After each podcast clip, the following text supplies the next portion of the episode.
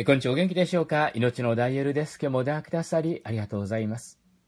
9月の26日土曜日、今日も素晴らしい祝福があなたとあなたの家族の上に豊かにあるようにお祈りいたします。聖書の中に人は映画のうちに長くとどまることはできない。滅び失せる獣に等しいと記されています。これは、詩編の第49編の12節の言葉、口語訳聖書でお読みしました。幸せになりたい。私には夢がある。成功したい。お金持ちになりたい。あれを手に入れたい。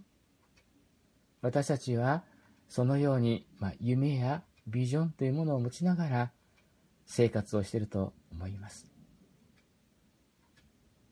しかし、それを手に入れるために一生懸命頑張ったとして、いつかは死ななければならないのだということを頭の中に置いているでしょうか。人は成功すること、夢をつかむこと、それに一生懸命になっていつか死ななきゃいけないということをどっか横に置いているような気がするんですね。頑張りましょう。もっと豊かになりましょう。でもどうなのでしょうか。それは永遠には続かないのです。聖書はこう言っています。人は映画、栄える花と書きますけども、映画のうちに長くとどまることはできない。どんなに成功したとしても、それはほんの一瞬だというのです。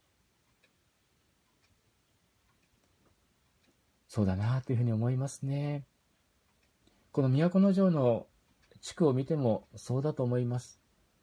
繁華街だったところが今すべてシャッター通りになっています。あんなに栄えてたのにどうしてと思うような感じであります。町は様変わりしました。もう20年前と比べるともう全然違います。それと同じように人生の映画もほんのわずかなんだと思います。そのことのために私たちは一生懸命になっているのかもしれませんね。でも私たちが目指さなければならない何かというと、それは天国への道だと思います。映画の道ではなく、天国への道です。そのことに私たちがもっともっと目が開かれて、そのことに一生懸命になる必要がある。獣のように同じように滅びていくならば、天国への道を私たちは追求していく必要があると思うのです。さあ、あなたはいかがでしょうか？夢、ビジョン、そういったものに本当に一生懸命になることも大切なことだと思いますが、しかし、天国への道をあなたは追求されているでしょうか？今日そのことをぜひ考えていただきたいと思いますね。天国の道、それはイエス様にあります。ですから今日もイエス・キリストを信じる信仰生活を歩んでいただきたいと思いますね。それではその電話お待ちしております。お元気で。